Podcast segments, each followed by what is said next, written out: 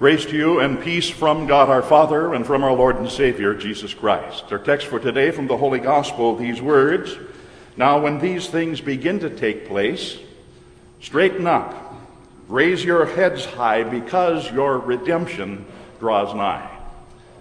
This is our text, dear friends in Christ. Do you want to become a paranoid shopper? Then visit the website of the U.S. Consumer Product and Safety Commission.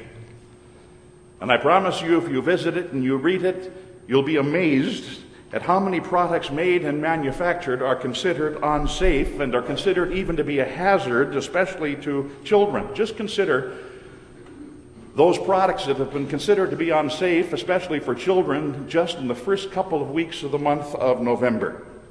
Bon-Ton department stores recalling girls' and boys' bathrobes because they fail to meet the children's sleepwear flammability standard.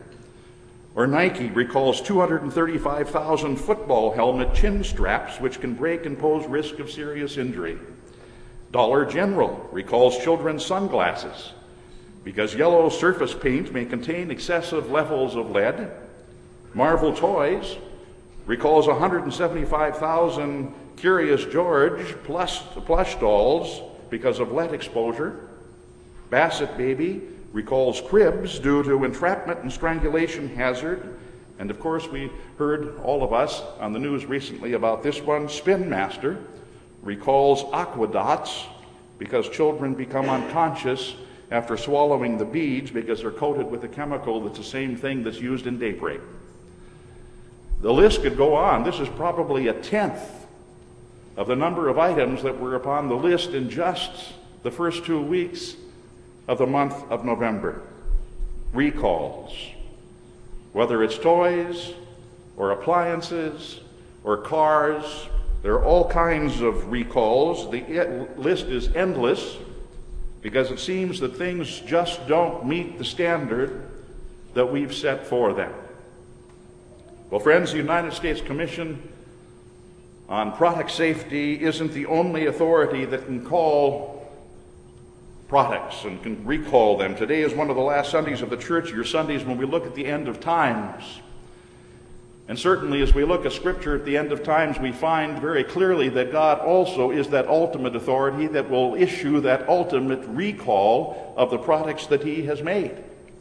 You heard it today in the gospel reading right before our text. It makes it abundantly clear that we are going to have a recall of planet Earth. And so our Lord Jesus says there will be signs in the sun and the moon and the stars, on earth distress of the nations, in perplexity because of the roaring of the sea and the waves, people fainting with fear and foreboding at what is coming to the world, for the power of the heavens will be shaken. And they will see the Son of Man coming in a cloud with power and great glory.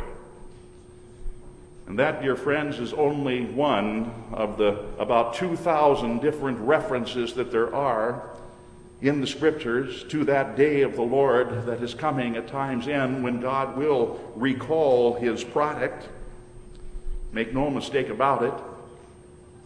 Make no mistake about it, God is coming visibly returning. He is invisibly indeed with us even now, but visibly returning. The maker is going to recall his product because there are indeed dangerous and damning defects in it.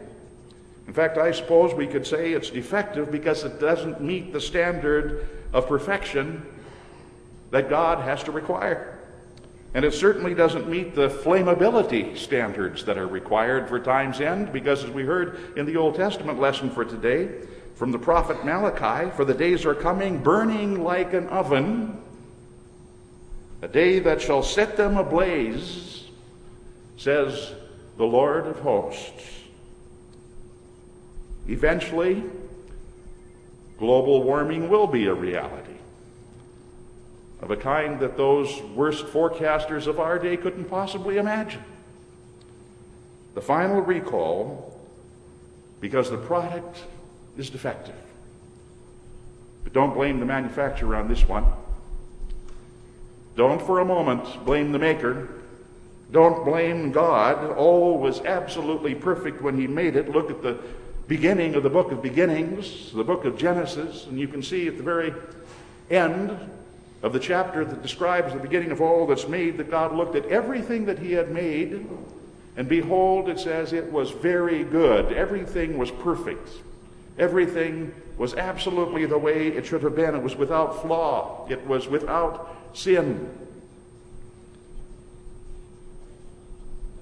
The Maker is recalling His product not because the defects in it were of his making, but because the defects in it are of man's making. They're of your making, my making, that of all of mankind, man's making because it was, and it still is man who has driven the world far beyond any attempt of human repair. Left to man, there is no repair to be had. The divine recall is required.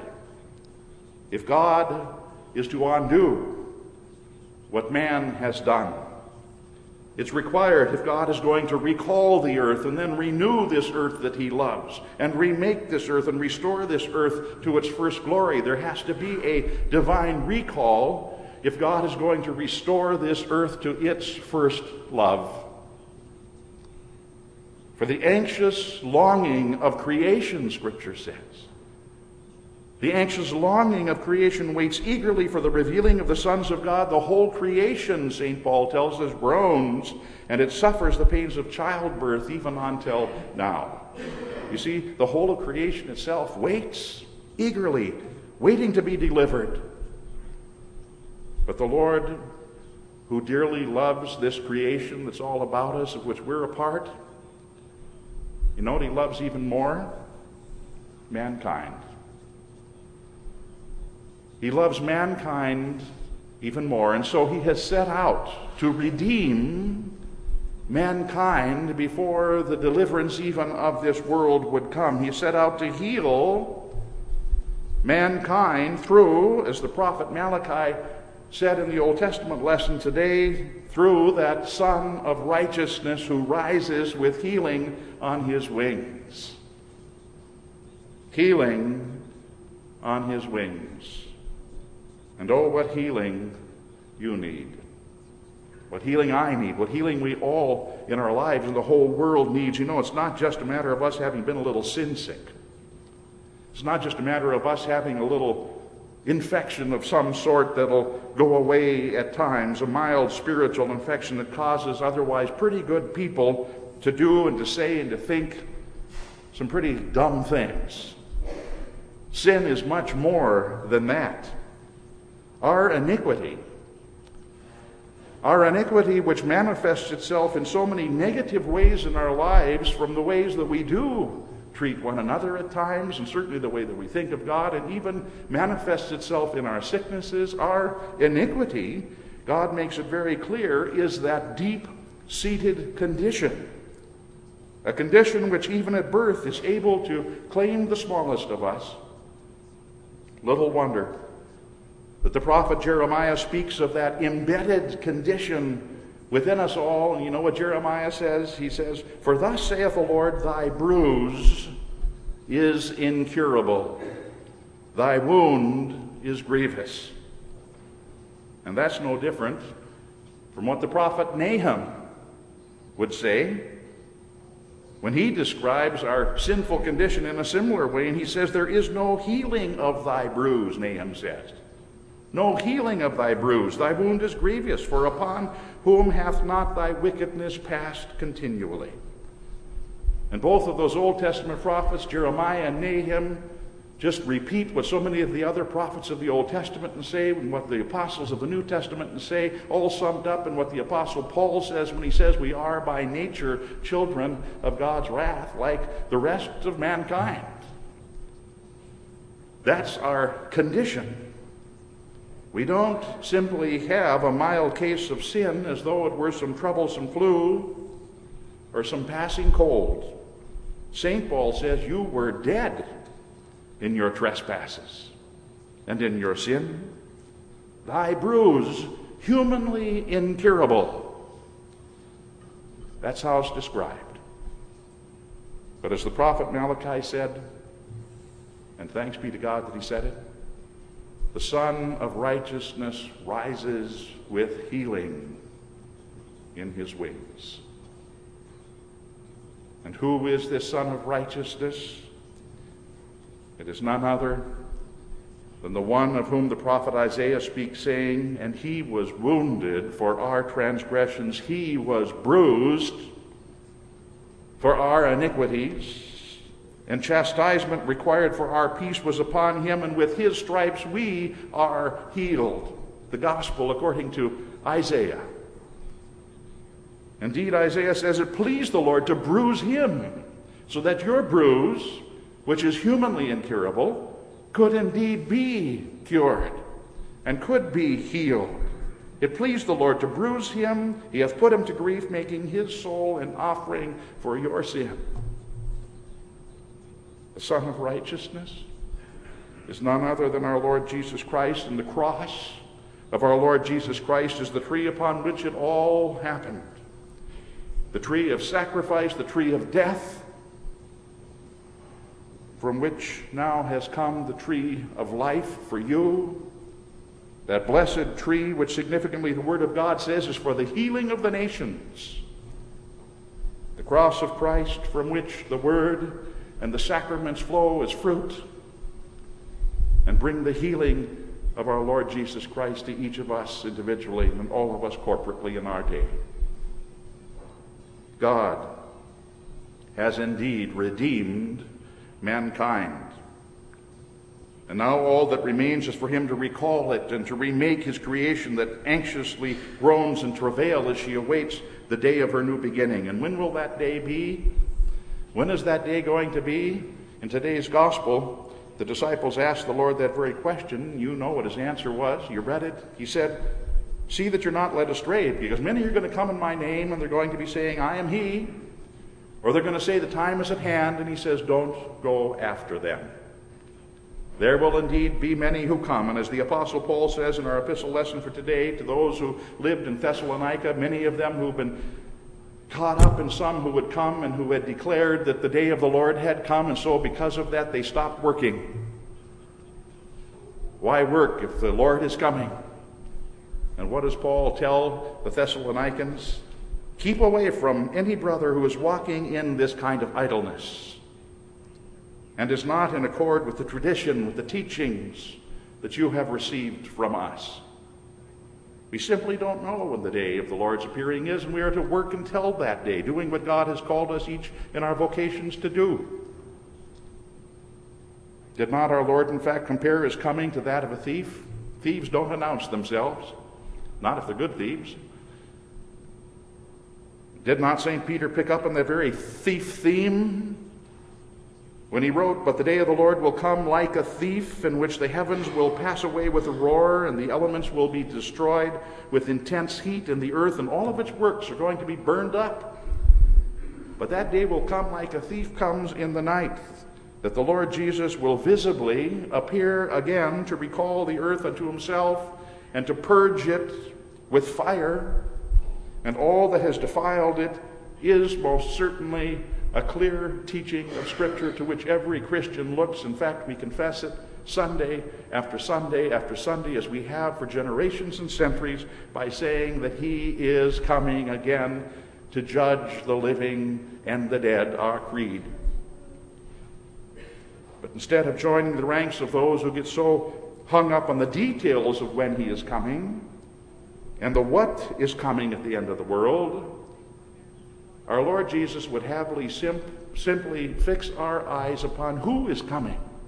Not on what or when, but who is it that's coming. It's our Lord Jesus Christ who has purged us of our sins not with fire, but with his own blood, so that no matter when it happens and however it happens, whenever it comes, we'll be prepared to meet the one who is coming. Sort of like this two little children that are getting prepared for their grandparents to come at Thanksgiving. They receive a letter from their grandparents, and they're so anxious about their grandparents to come. And the one child reads the letter from his grandparents, and he becomes overly anxious about their coming. The other one is so caught up in everything else that he's doing that he sort of puts the letter aside, doesn't pay much attention to it at all.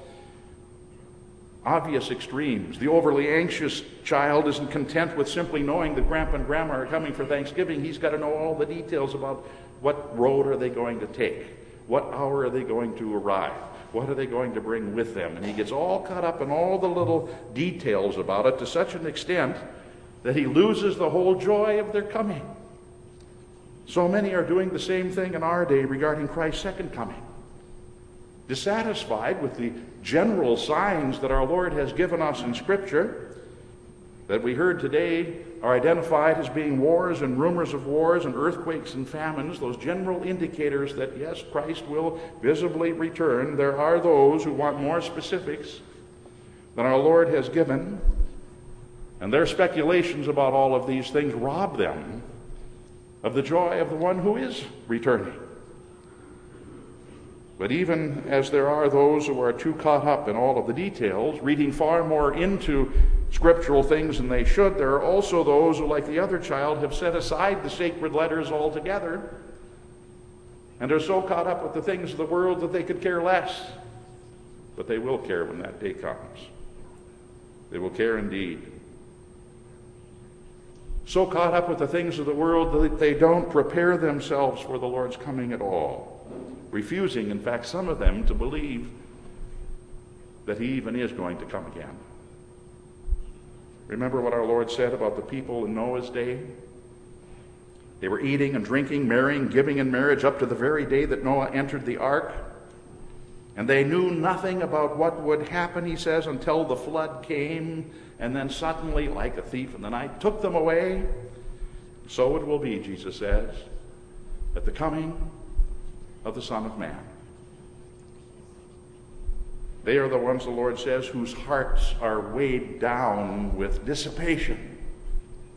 That means that they're so preoccupied with the things of this world that they don't think at all about those things that are yet to come. They're so preoccupied with the things of this life that they forget that there is indeed a final recall when every man will stand before the Lord Jesus Christ at his right hand or his left hand when he comes again. Therefore, St. Paul says, clothe yourselves with him, with the Lord Jesus Christ. Don't think about how you're going to satisfy and gratify the desires of your flesh. Preoccupy yourself with Christ and you'll be prepared for his coming whenever it is. It's so easy to become so preoccupied with the little things of life that we let them blind us to the far greater things of far greater importance that are coming. Reminds me, remember Dr. Herman Gockel? He was a member of this congregation for a time, wrote a number of books, devotional books mostly. This one story that he has, in the one book that he wrote entitled My Hand in His, he said, It was a beautiful summer evening still early enough for us to skim along the scenic highway in southern Illinois without turning on the lights of our car. We were in a hurry, and so we decided that we would wait until we got home to have the splatter removed from our windshield. Because, as frequently happens on a summer evening, a large bug had collided with the glass in front of us, leaving an inelegant blotch to mark the spot of the fatal contact. But as we drove along, it seemed we just couldn't keep our eyes off that ugly spot and that bug.